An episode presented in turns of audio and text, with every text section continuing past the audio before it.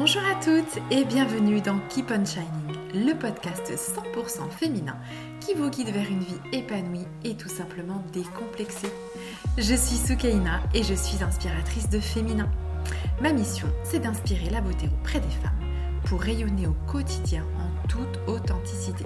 Je suis ravie de vous retrouver ici. Installez-vous confortablement avec votre petit thé ou café et laissez-vous transporter dans mon univers. Et bienvenue dans ce nouvel épisode où il est question d'affirmation de soi. Savoir dire non. Euh, alors avant, j'étais comme beaucoup de gens, j'arrivais pas à dire non, j'avais vraiment du mal à dire non, à m'imposer. Euh, pourquoi? Parce qu'en fait j'avais peur de décevoir, j'avais peur de ne pas être aimée, ou encore dans ma vie professionnelle, je me disais que j'allais louper quelque chose si je disais non. Un peu comme si euh, je n'avais pas vraiment le choix. Euh, avec ce sentiment d'épée de Damoclès au-dessus de ma tête, ou genre, voilà, c'est la décision de ma vie, euh, si je dis non, bah, je risque de euh, louper une opportunité ou, de décevoir, etc. Or, lorsque l'on fait quelque chose à contre-coeur, on le fait mal, c'est vraiment un constat, c'est un fait. On le fait vite, on va le faire sans entrain, on va le faire sans plaisir, et, finalement on en ressort frustré, en colère ou déçu, ou les trois, carrément. Euh, tu sais, c'est un petit peu comme quand l'une de tes amies te demande de venir avec elle faire les magasins en pleine calicule pour trouver sa tenue de soirée la semaine prochaine, mais que toi, en fait, tu avais juste prévu de te détendre au bord de la piscine cet après-midi, et euh, voilà, et en lisant ton roman préféré. Mais voilà, t'oses pas lui dire non, tu sais, tu sais au fond de toi qu'elle a déjà fait plein de choses pour toi, euh, et, donc, voilà, tu mets une croix sur ta superbe après-midi, tu enfiles ton jean, tes baskets et tu réponds présente à ton ami si cher. Sauf qu'en arrivant sur le parking, il y a un monde fou. La queue euh, pour rentrer euh, au centre commercial, en fait, elle est aussi longue que la queue du péage en plein mois d'août au retour de vacances. Et qu'en plus de ça, euh, ton amie, elle met des plombes à essayer, à se décider, euh, et finalement, elle repart sans rien. Voilà. Et là, tu te dis, non, mais what? Euh, Résultat, donc, tu es en nage, parce qu'il fait 35 degrés à l'ombre ce jour-là. Tu es frustré, parce que tu n'as pas fait ce te qu'il te faisait vraiment envie, en fait, cet après-midi-là. Et demain, tu retournes au travail, donc ce ne sera pas possible de reporter. Et en plus de ça, tu es en colère contre ton ami, mais en fait, c'est plutôt contre toi que tu es en colère parce que c'est toi qui n'as qui pas su dire non, en fait. Tu vois un petit peu le scénario? Ça te, ça te parle tout ça? Ouais En fait, pourquoi on a du mal à dire non? On a du mal à dire non euh, pour plusieurs raisons. Déjà, par peur de décevoir l'autre. J'en parlais tout à l'heure. Euh, peur de décevoir l'autre. Ensuite, on va avoir la peur du jugement de l'autre on se dit que bah, qu'il va pas penser, qu'il va pas comprendre, qu'il va se dire que euh, qu'on est égoïste en fait. Euh, ensuite vient, et là c'est totalement lié, la peur de l'auto-jugement finalement, parce que on, pense en fait nous-mêmes qu'on est égoïste, donc du coup forcément on le reporte aussi sur l'autre. Euh, ensuite, il y a un autre phénomène qui est l'envie de plaire, l'envie de plaire à tout le monde en plus. Mais sauf que ça, c'est pas possible. C'est pas possible de, de, plaire à tout le monde. Euh, même si c'est difficile, c'est euh, nécessaire de passer par là. Et en fait, euh, plaire à tout le monde, c'est, ça revient en fait à plaire à n'importe qui.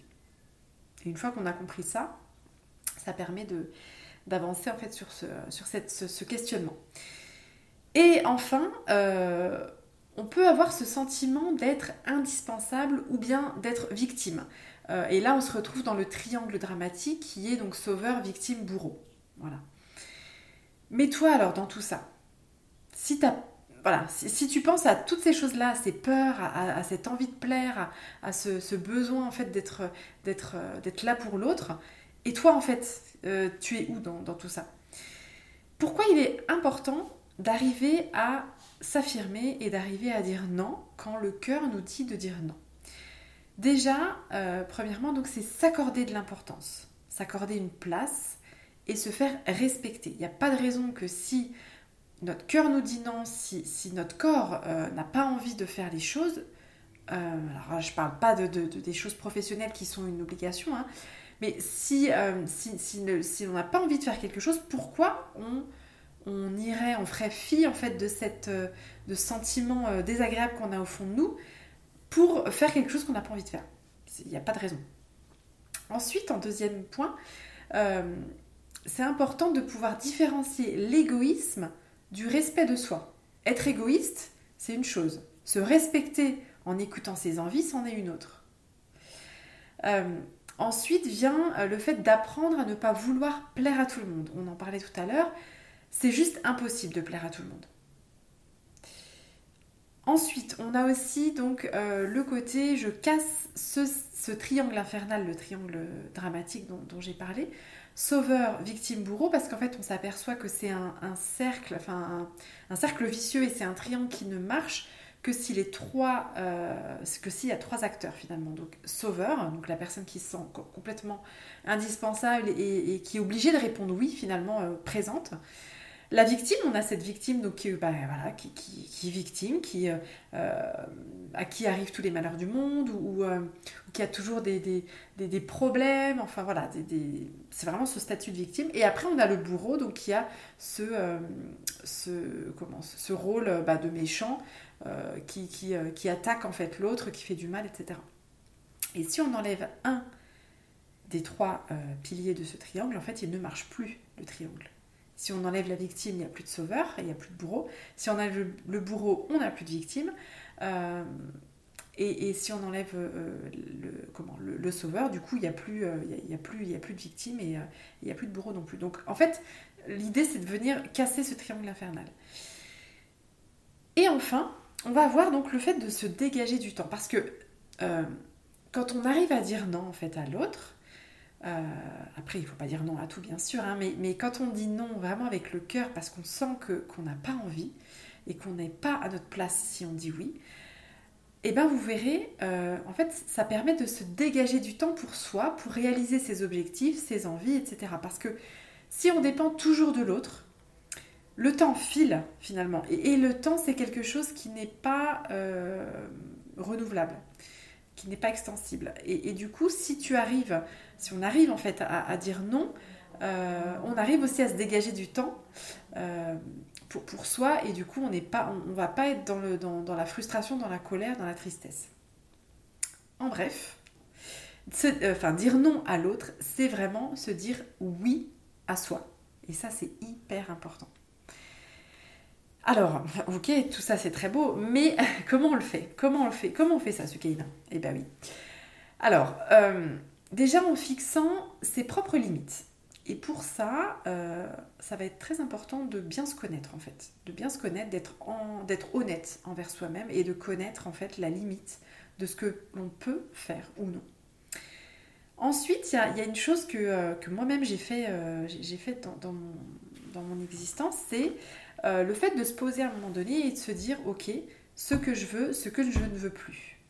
Et ça, pour ça, vous pouvez simplement prendre une feuille de papier, un crayon, tirer euh, deux colonnes, faire euh, un tableau en fait avec ces deux colonnes. Donc ce que je veux, ce que je ne veux plus, ce que euh, voilà, ce que j'accepte, ce que j'accepte plus, ce qui m'énerve, ce qui m'insupporte, ce qui me, met mal à l'aise. Et bien sûr, c'est là-dessus qu'il faudra travailler, sur ce que je veux, ce que je veux aussi, bien sûr, mais c'est surtout sur, sur ce, ce, que je ne veux plus. Là, il va falloir se dire, ok, ce que je ne veux plus, Certes, là c'est marqué, maintenant je l'enlève de ma vie.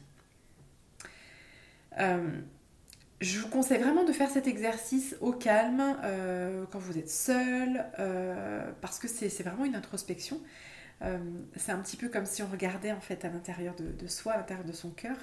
Alors on peut mettre une musique douce ou juste être dans le silence, mais en tout cas c'est important d'être seul et au calme et de ne pas avoir peur en fait de ce qui va ressortir. Voilà.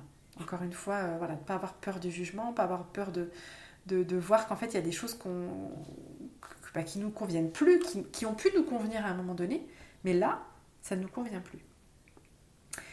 Ensuite, troisième point, donc ça va être d'identifier les situations euh, qui donnent en fait cette impression de te sacrifier, cette espèce d'inconfort euh, lorsqu'on fait quelque chose à contre-coeur.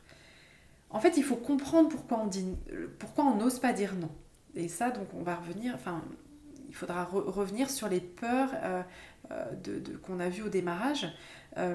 Donc pourquoi j'ai dit non? Est-ce que j'ai peur que l'autre me juge? Est-ce que j'ai peur de le décevoir? Est-ce que ben, j'ai peur de ne pas être aimé finalement, de, louper quelque chose, de passer à côté quelque chose, etc., etc. Là encore, il va falloir être honnête envers soi-même. Euh, et enfin, donc ça va être en expérimentant, parce qu'en fait c'est vraiment, euh, comme on dit, le fameux adage, euh, c'est en forgeant qu'on devient forgeron, ben, c'est vraiment ça.